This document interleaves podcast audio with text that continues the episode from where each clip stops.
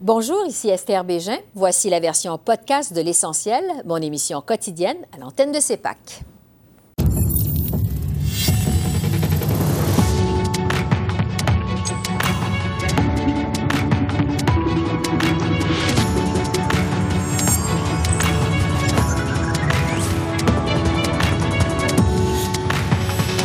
Ce soir, Ottawa veut implanter un passeport vaccinal de voyage. Que doit-on penser de cette mesure? La bioéthicienne Vardit Ravitsky répond à nos questions. Pour ou contre le passeport vaccinal de voyage pour les Canadiens? On en débat avec notre panel de députés. Gestion des cas d'allégations sexuelles dans l'armée. Les conservateurs réclament le congédiement du bras droit de Justin Trudeau, Katie Telford. Avec nos politologues Geneviève et Daniel, on analyse entre autres l'impact de ce dossier sur les libéraux. Bonsoir, Mesdames, Messieurs. Ottawa se dirige vers la création d'un passeport vaccinal pour voyager à l'étranger. C'est ce qu'a confirmé la ministre de la Santé, Patty Ajdou. Le ministre des Affaires étrangères, Marc Garneau, doit d'ailleurs discuter de cette question cette semaine avec ses homologues du G7 à Londres. Il y a quelques jours, la Commission européenne a annoncé que les Américains vaccinés contre la COVID-19 pourraient voyager en Europe dans les prochains mois. À Ottawa, les chefs du NPD et du Parti conservateur affirment que le gouvernement euh, doit d'abord se concentrer sur la vaccination des Canadiens avant de penser instaurer un tel passeport. Seulement 3% des Canadiens et Canadiens ont reçu leur vaccin. C'est inacceptable. Après euh, un niveau de vaccination approprié, ça, on va avoir l'opportunité d'examiner un passeport vaccinal? Pour moi, ma priorité à ce moment, c'est la vaccination de toute la population. Ça, c'est la priorité. Parce que si on a un tel passeport ou non, euh, ça ne fonctionnera pas sans avoir une, vaccination de au moins 70 de la population. Alors, qu'est-ce qu'on doit penser de cette volonté d'Ottawa d'implanter un passeport vaccinal pour voyager à l'étranger? Je retrouve Vardit Ravitsky, qui est professeur de bioéthique à l'École de santé publique de l'Université de Montréal. Bonjour, professeur Ravitsky. Bonjour. Le passeport vaccinal pour voyager euh, soulève plusieurs questions et suscite aussi euh, beaucoup de réticences. Alors, je vous demanderai d'abord, euh, Qu'est-ce que c'est qu'un passeport vaccinal pour voyager et pourquoi ça provoque autant de réactions? Euh, il s'agit d'une preuve qu'on a été vacciné comme exigence d'entrée dans un autre pays, euh, comme par exemple un visa. Euh, chaque pays peut décider à qui donner le privilège d'entrée et au moment d'une pandémie globale, il y aura des pays qui vont exiger preuve de vaccination avant de vous laisser entrer. Euh, ça suscite des questionnements éthiques d'abord par rapport à la vie privée des citoyens. Il s'agit de, l'information médicale qui va être euh, accédée par le gouvernement, euh, être un gouvernement étranger dans notre pays. C'est pas tout le monde qui est content d'avoir euh, de donner cet accès. si on ne peut pas se faire vacciner à cause d'une maladie préalable, il faudrait justifier le manque du vaccin, qui veut dire qu'il faudrait divulguer nos autres maladies encore une violation de la vie privée. Mm-hmm. Euh, un autre enjeu éthique est bien sûr qu'il y a des pays qui n'ont pas de vaccin en ce moment. On voit ce qui se passe en Inde, au Brésil. Il y aura des pays qui vont avoir euh, assez de vaccins peut-être en 2024, 2025. Est-ce qu'on va fermer le monde aux citoyens de ces pays-là? C'est une question de justice globale. Bon, euh, juste une précision parce qu'il y a le passeport vaccinal pour voyager, mais il y a aussi le passeport vaccinal pour participer à toutes sortes d'activités, comme par exemple des concerts, aller au restaurant, aller au musée, aller au gym, euh, comme c'est le cas euh, d'ailleurs en Israël. Chez nous, si on allait de l'avant avec un tel passeport, ce seraient les provinces et non pas Ottawa qui tel, une telle mesure. Est-ce qu'il y a des différences éthiques entre les deux passeports, le passeport pour voyager et le passeport vaccinal pour participer à toutes sortes d'activités? D'après moi, une différence éthique majeure. Le passeport vaccinal pour voyager, euh, c'est pas sans précédent. Chaque pays, comme j'ai dit, peut décider quelles limites mettre sur les conditions d'accès. Mais le certificat de vaccination euh, utilisé à l'intérieur d'un pays soulève beaucoup plus de soucis de discrimination. Parce qu'à l'intérieur de chaque province, ça risque de créer deux groupes de population. L'un qui a beaucoup de privilèges, accès libre à plusieurs activités très désirées par tout le monde. On, a très hâte de revenir à la vie sociale et culturelle. Et un deuxième groupe qui est limité, euh, qui n'a pas d'accès c'est quelque chose qu'il faut considérer avec beaucoup de précautions. Pour revenir au passeport vaccinal pour voyager, euh, certains pays exigent déjà des voyageurs internationaux qu'ils présentent donc un certificat euh, de vaccination à leur arrivée. Euh, je vous demanderai quels sont ces pays qui exigent déjà ce passeport-là pour voyager et est-ce que c'est une bonne mesure de protection au niveau de la santé publique?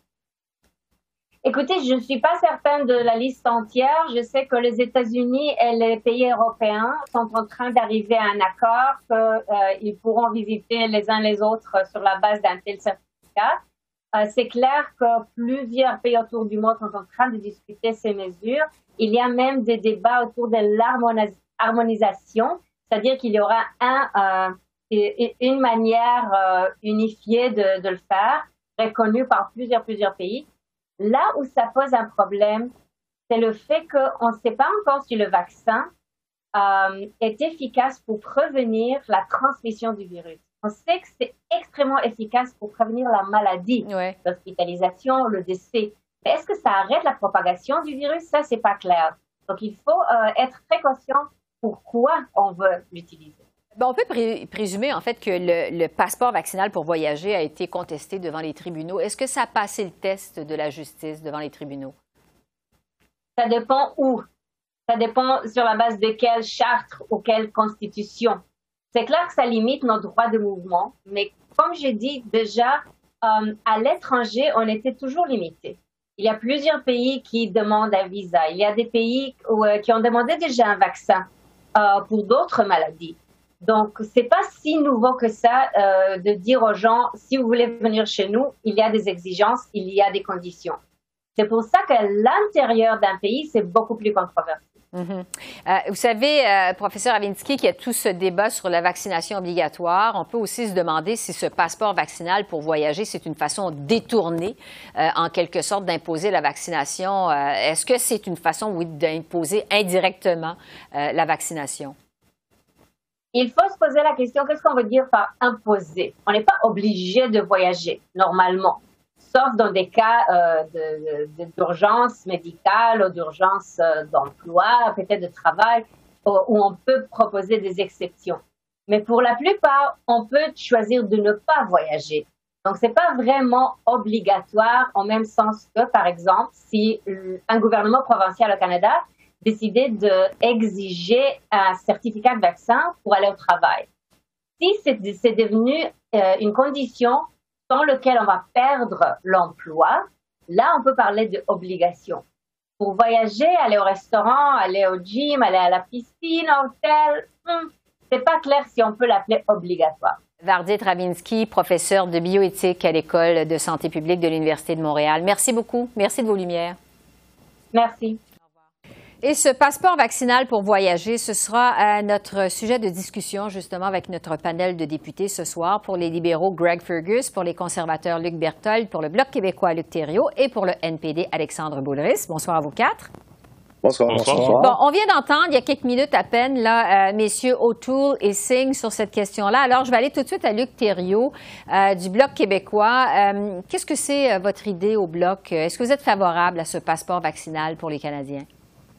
Bon, c'est sûr qu'il faut, euh, il faut pouvoir euh, augmenter le taux de vaccination, ça, il n'y a, pas, a pas de doute, mais entre-temps, il faut se préparer à cette euh, éventualité-là. La journée où on atteint ce seuil-là, il faut donc l'implanter. On voit d'un bon oeil cette pratique-là parce que ça mm-hmm. existe déjà au sein d'autres pays pour d'autres maladies pour entrer sur le territoire, mais présentement, tu as la Commission européenne euh, qui a dévoilé un projet en mars. Israël présentement là, le Danemark, euh, il y a l'État de New York aussi qui l'a. La Chine a lancé euh, pour ses citoyens un passeport numérique en début mars. Alors pour on pense assurer la sécurité de nos frontières, puis de s'arrimer avec l'accélération de la vaccination dans le monde. Mm-hmm. Il apparaît normal, donc, on prenne une telle mesure. Parfois, par, par contre, à l'interne pour accéder à des services ou loisirs ou festivals euh, ou les déplacements interprovinciaux. On, pense que ça regarde d'abord et avant tout le Québec et les provinces oui, c'est de compétences euh, provinciales, effectivement. Euh, je vais aller tout de suite du côté des libéraux. Greg Fergus, euh, bon, quels sont les arguments, en fait, de votre gouvernement pour imposer ce passeport vaccinal pour voyager? Bien, tout d'abord, j'aimerais juste dire à M. Thériault qu'il semble que nos positions se rapprochent fortement mm-hmm. parce que la, raison pour laquelle c'est simple, les autres pays vont l'exiger. Euh, et puis, il faut laisser la chance aux Canadiens de, travailler avec nos alliés pour déterminer euh, les, euh, les critères pour ce genre de, passeport vaccinal. C'est important qu'on travaille avec nos, alliés pour laisser la place aux Canadiens à accéder à, à, à d'autres pays. Par rapport à l'intérieur du Canada, M. Thériault a entièrement raison. Euh, ça, c'est une question qui relève plutôt de la juridiction des provinces. Euh, et on est prêt à travailler avec eux pour s'assurer que n'importe quelle euh, norme qu'on va adopter, qu'on que ces normes internationales seront adoptées, seront adoptées en, en communication avec, avec nos provinces. Avec les provinces. Luc Berthold, votre chef, M. O'Toole, dit que la priorité pour le gouvernement Trudeau, ça devrait être de s'assurer d'avoir le plus de vaccins possible pour les Canadiens. Après, on verra c'est ce qu'il dit. Mais une fois que la vaccination euh, va être avancée au Canada, est-ce que le passeport vaccinal, vous trouvez que c'est une bonne idée? Bien, premièrement, il faut absolument qu'on accélère la vaccination parce qu'il n'y a pas de passeport vaccinal possible s'il n'y a pas assez de vaccins pour toute la population. Ça, il faut être clair là-dessus. D'un autre côté, euh, il, y a, il, y a beaucoup d'enjeux, puis on est prêt à en discuter. On est prêt à attendre les propositions du gouvernement puis en mm-hmm. discuter. Il y a la santé des Canadiens tout d'abord qui préoccupe, mais également les droits des Canadiens. Donc, est-ce qu'on va exiger des étrangers qui viennent ici euh, aient un passeport vaccinal? Oui, parce que, c'est l'autre question, effectivement. C'est exactement, parce que là, il y a beaucoup de, il y a beaucoup de questions. Est-ce qu'on va exiger des Canadiens qui participent à des grands événements d'avoir un passeport? Euh, est-ce que le gouvernement fédéral a un mot à dire dans ça ou c'est uniquement de compétences des provinces? Nous, on pense que c'est largement de compétences provinciales, les décisions sur le territoire, sur la participation des événements sur le, au, Canada même. Mais pour le voyage. Donc, le passeport, le passeport vaccinal serait donc uniquement un outil pour permettre aux Canadiens de voyager à l'étranger. Euh, c'est les provinces qui vaccinent et c'est le gouvernement fédéral qui donnerait le vaccin. Euh, le, passeport, pardon, c'est donc il y, a beaucoup de choses à attacher avant de dire qu'on est arrivé au moment euh, de, de, dire s'il va y avoir un passeport vaccinal pour les Canadiens ou pas. Et malheureusement, euh, on trouve que le temps file rapidement. Il est temps que le gouvernement se penche sérieusement là-dessus parce que sinon, comme pour l'approvisionnement en vaccins, on risque d'être encore une fois à la mm-hmm. traîne des autres pays. Alexandre Boulris du NPD, qu'est-ce que vous en pensez, vous, de cette volonté du gouvernement Trudeau d'implanter ce passeport vaccinal pour voyager? Ben, un peu comme mes collègues, je dirais, euh, il ne faut pas mettre la charrue devant les bœufs, parce qu'on n'est pas rendu là. Euh, on peut avoir des discussions euh, sur qu'est-ce qui se passe au G7, qu'est-ce qui se passe avec l'OCDE, mais en même temps, soyons francs, là, c'est pas avec un tiers des gens vaccinés que demain matin, tout le monde va se remettre à, voyager. C'est une question qui est très importante. Il faut voir les enjeux de réciprocité, c'est-à-dire qu'est-ce qu'on va exiger des gens, des voyageurs qui vont venir ici au Québec ou au Canada, donc qu'est-ce que les autres pays vont pouvoir exiger de nous-mêmes quand on, va partir voyager.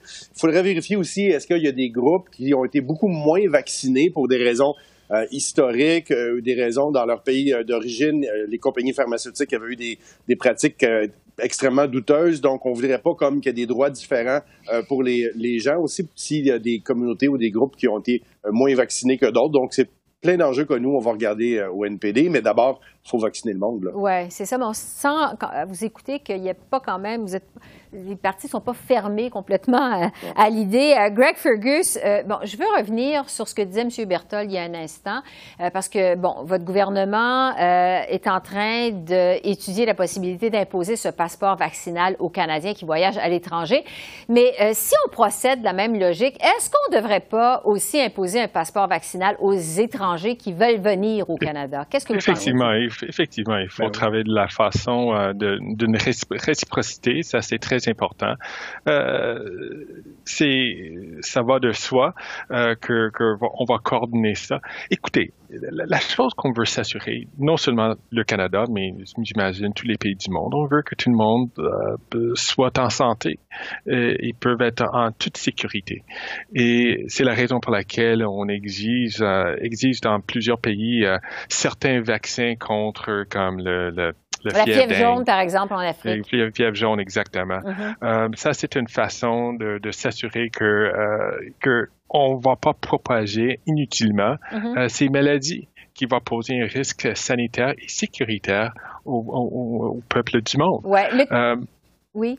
Allez-y. Ben, le temps file et je veux donner la chance à tout le monde. Luc Thériault du Bloc québécois, qu'est-ce que vous en pensez de cette idée d'un passeport vaccinal ou d'un certificat de vaccination pour les étrangers qui veulent venir au Canada?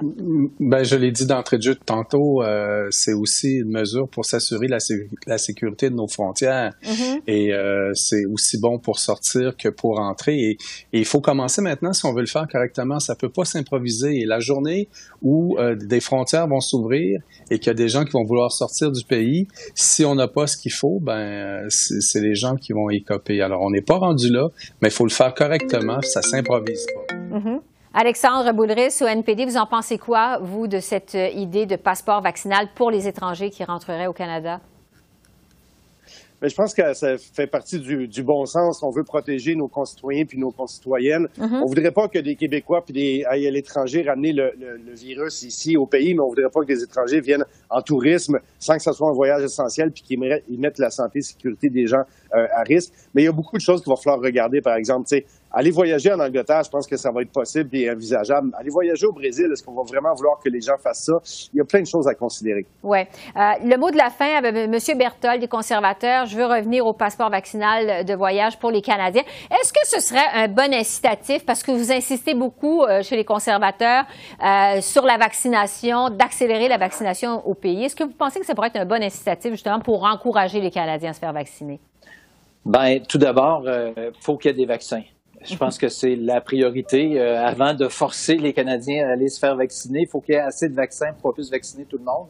Avec 3% seulement des Canadiens qui ont reçu deux doses de vaccin, je pense qu'on n'est pas encore à essayer d'aller pousser les gens à se faire vacciner mais essayer encore de fournir aux provinces les vaccins dont ils ont besoin pour que ça se fasse. Oui, donc décidément, les conservateurs euh, insistent sur l'importance d'avoir plus de vaccins au pays. Euh, Greg Fergus, Luc Berthold, Luc Thériault et Alexandre Baudris, merci beaucoup. Merci. merci Au revoir. Au revoir. La gestion des allégations d'inconduite sexuelle contre le général Jonathan Vance par le gouvernement de Justin Trudeau a monopolisé les débats cet après-midi aux communes. Le député conservateur Pierre Paulus a reproché aux libéraux d'avoir annulé la séance du comité de la défense qui était prévue aujourd'hui et qui visait à débattre de la comparution de Katie Telford, la chef de cabinet du premier ministre, qui est plongée au cœur de la controverse. Monsieur le Président, j'apprends aujourd'hui que sur l'ordre de son premier ministre, la présidente du comité de la Défense a annulé la réunion du, du comité prévue aujourd'hui. Son mépris pour le processus parlementaire est évident car elle n'a même pas donné de raison pour cette annulation aux membres du comité. Il s'agit d'une autre tentative honteuse des libéraux de dissimuler l'inaction du premier ministre concernant l'inconduite sexuelle dans les forces canadiennes. Le lieutenant-colonel a un autre. Est-ce que la présidente du comité de la Défense va permettre à Cathy Telford de venir témoigner au comité? Thank you very much, Mr. Speaker. I would like to assure my colleague that the Defense Committee will be meeting at its normal time this coming Friday at 1 o'clock. Thank you. Et la gestion d'une plainte d'inconduite sexuelle contre le général Vance par le gouvernement Trudeau, ce sera d'ailleurs notre premier sujet d'analyse avec nos politologues en résidence, Geneviève et Daniel. Bonjour à vous deux. Bonjour. Geneviève, d'abord, euh, les conservateurs euh, demandent la démission de la chef de cabinet du premier ministre Trudeau, Mme Katie Telford, après qu'un autre ex-collaborateur ait laissé entendre qu'elle était au courant des allégations contre le général Vance. Euh, est-ce qu'on peut dire que les taux se resserrent de plus en plus contre Justin Trudeau dans cette affaire?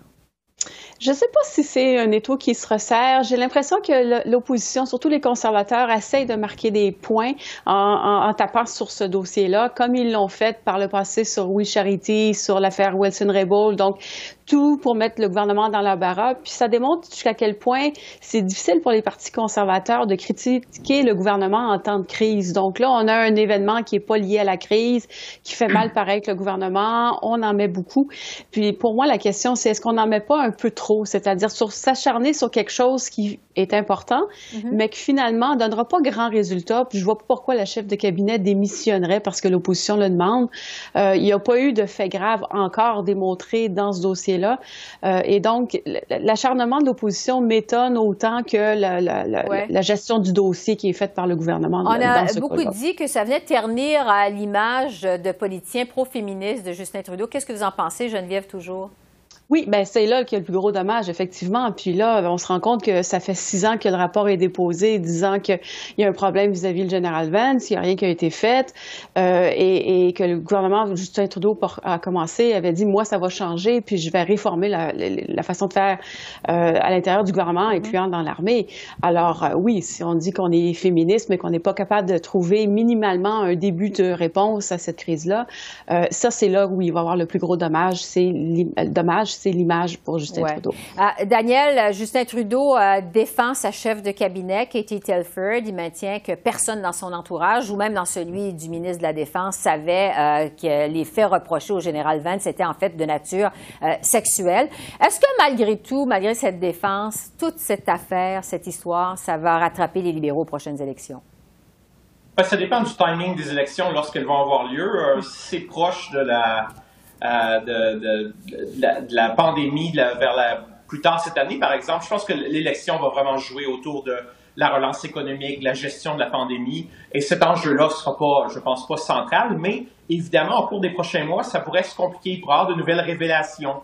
Donc, euh, c'est sûr que ça pourrait embarrasser le gouvernement, mais jusqu'à maintenant, je ne pense pas que cette affaire-là a la même ampleur que We Charity ou SNC Lavalin. Euh, pour les libéraux en termes de dommages euh, politiques, mais c'est vrai, comme le dit Geneviève, que pour ce qui est de, euh, je dirais, l'aspect féministe du credo de Justin Trudeau, c'est vrai que ça jette une lumière quand même négative sur sur son approche et surtout mhm. sur, l'efficacité de, des mesures qui ont été prises, c'est le moins qu'on puisse dire. Oui. J'aimerais vous entendre sur les euh, développements de la semaine dernière, toujours dans le même dossier, Ottawa qui fait appel à l'ancienne juge de la Cour suprême, Louise Arbour, pour examiner le traitement euh, par euh, l'armée des agressions sexuelles, bon, des cas de harcèlement, d'autres inconduites sexuelles. Geneviève, d'abord, bon, c'est un deuxième examen en six ans après celui de la juge Marie Deschamps en 2015. plusieurs analystes ont douté que c'était nécessaire, que ça Je vous demanderais, euh, est-ce que vous pensez, qu'Ottawa essaie d'acheter du temps euh, dans cette affaire? Ben, ils essayent surtout de montrer, ouais, ils essayent surtout de montrer qu'ils font quelque chose, puis ils savent pas trop quoi faire, j'ai l'impression. Puis on dit, ben, demandons à la juge Arbour d'examiner de, le dossier, puis euh, oui, ça va peut-être faire taire un peu l'opposition. Maintenant, lancer une deuxième commission d'enquête, alors qu'on n'a même pas mis en place les recommandations de la première commission d'enquête, à mon avis, c'est problématique. Puis je pense que, euh, avec tout le respect que j'ai pour Mme Arbour, c'était peut-être pas la bonne personne à nommer, c'est-à-dire une ancienne juge. À mon avis, on a besoin d'un bon gestionnaire pour dire, ben voici comment on met en place des réformes et on le fait maintenant. Alors que là, oui, on achète du temps parce que ben, l'enquête va prendre plusieurs mois minimalement. Puis ensuite, on va présenter les recommandations, puis on va les mettre en place. Donc, ça va peut-être prendre des années avant qu'il se passe quelque chose. Oui, c'est ça. Daniel, euh, sur la gestion de l'affaire Vance par le ministre lui-même, le ministre de la Défense, là, Arjit Sajan, bon, il dit qu'au départ, euh, il n'était pas au courant des allégations qui planaient sur le général Vance. C'est contredit par la suite, a dit qu'il était au courant euh, depuis le mois de mars 2018. Plusieurs se demandent pourquoi le ministre a encore la confiance euh, du premier ministre Justin Trudeau. Euh, qu'est-ce que vous en pensez, vous? Écoutez, oui, Justin Trudeau est patient avec certains de ses ministres, en tout cas. Euh, je pense que c'est peut-être, ce serait un peu trop tôt pour s'en débarrasser, mais si ça continue à faire beaucoup de bruit, cette affaire-là, et que ça pourrait vraiment nuire aux libéraux lors de la prochaine campagne électorale, ce qui n'est pas encore certain, comme on l'a discuté plus tôt, je pense que son avenir pourrait devenir vraiment incertain mais c'est quelqu'un quand même qui a, une expérience militaire, c'est quelqu'un qui, euh, euh, qui a, je pense, euh, en tout cas, jusqu'à preuve du contraire, la, confiance de Justin Trudeau. Mm-hmm. Mais si ça devenait vraiment un boulet important là, pour le gouvernement, je pense qu'il pourrait avoir un remaniement ministériel, mais je ne pense pas que ça se fasse à, à court terme. On va essayer de garder euh, l'équipe en place euh, peut-être jusqu'à la prochaine élection. Donc, ça va être à suivre peut-être pour le ministre Sajan. Ça, ça fait le tour euh, du dossier sur la gestion des cas d'allégations sexuelles dans l'armée. Je veux maintenant vous entendre sur la pandémie en Ontario et en Alberta. En Ontario d'abord, parce qu'on est à un an exactement du lancement de la campagne électorale provinciale en Ontario. Euh, les élections sont à date fixe, on le sait là-bas. Euh, ça va mal pour le premier ministre Doug Ford. Geneviève, des problèmes avec la campagne de vaccination, des problèmes avec des mesures pour lutter contre la troisième vague de la COVID. Les sondages indiquent que Doug Ford est en chute libre dans les intentions de vote. Euh, est-ce que c'est toujours possible, Geneviève, pour Doug Ford de renverser la vapeur d'ici les prochaines élections? Selon vous? C'est quand même loin, là, mais ça s'en vient pareil. Euh, oui, c'est possible. Euh, et oui, les idées de M. Ford, en temps autre que pandémie, sont quand même populaires en Ontario. Est-ce qu'elles vont le demeurer? Là, on va, on va voir ce qui va, comment, comment ça va se dérouler. Euh, il y a eu un rapport important qui a été publié vendredi sur la, gestion du gouvernement dans les soins de longue durée. Le gouvernement fait un peu son mea culpa et dit aussi, euh, on va s'arranger pour pas que ça se répète. Euh, mais ça, s'ils veulent s'arranger pour pas que ça se répète, ça veut dire injecter des fonds publics dans, dans le système, dans le réseau de la santé. Est-ce que M. Ford va vouloir aller là? À mon avis, ça va être une grosse question importante lors de la prochaine élection. Euh, puis je suis pas sûre que M. Ford veut aller là parce que, bon, effectivement, depuis une semaine, on le voit en repli. On voit l'ancien Ford, celui qu'on avait vu quand il s'était fait élire avant la pandémie, qui fuit les journalistes, euh, qui est un peu arrêté dans ses décisions, euh, qui pense pas à parler au, parler, euh, au parti d'opposition. Bref, euh, le Ford qu'on aime moins, que les gens avaient appris à connaître en pandémie, puis qu'on dirait qu'on a perdu. Donc oui, ça, ça peut être dangereux pour lui. Bon. Euh, pendant ce temps-là, en Alberta, euh, Daniel, la situation est toujours hors de contrôle en ce qui concerne la pandémie. En fait, le taux d'infection à la COVID est le plus, de loin, le, plus élevé au Canada. tellement que l'Assemblée législative a suspendu ses travaux pour au moins deux semaines. C'est une décision donc du gouvernement de Jason Kenney. Ça a été critiqué notamment par la chef de l'opposition néo-démocrate Rachel Notley. Euh, est-ce que, euh, quand même, c'est une décision qui se défend, selon vous?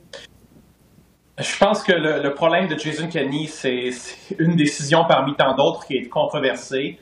Euh, ce que Rachel Notley dit, c'est qu'en fait, il veut se cacher, il veut que le gouvernement se cache, ne, soit pas là lors de la période des questions, évidemment, parce qu'il n'y aura pas de période de questions durant la suspension de la législature. Euh, et donc, euh, je pense que ça fait peut-être partie de la stratégie, mais il y a d'autres problèmes encore pires que ça. Jason Kenney est attaqué à sa gauche par les néo-démocrates et une partie des experts en santé publique et une partie de la population, et à sa droite par une partie de sa propre base politique. Donc, c'est pour ça aussi qu'il hésite à agir. On a des, des mesures euh, de santé publique qui sont timides par rapport à, à ce qu'on a vu dans d'autres provinces face à une situation unique à tombe vraiment en ce moment. Ça, mm-hmm. en termes de c'est la pire, euh, la pire juridiction en Amérique du Nord hein, en termes de taux euh, d'infection.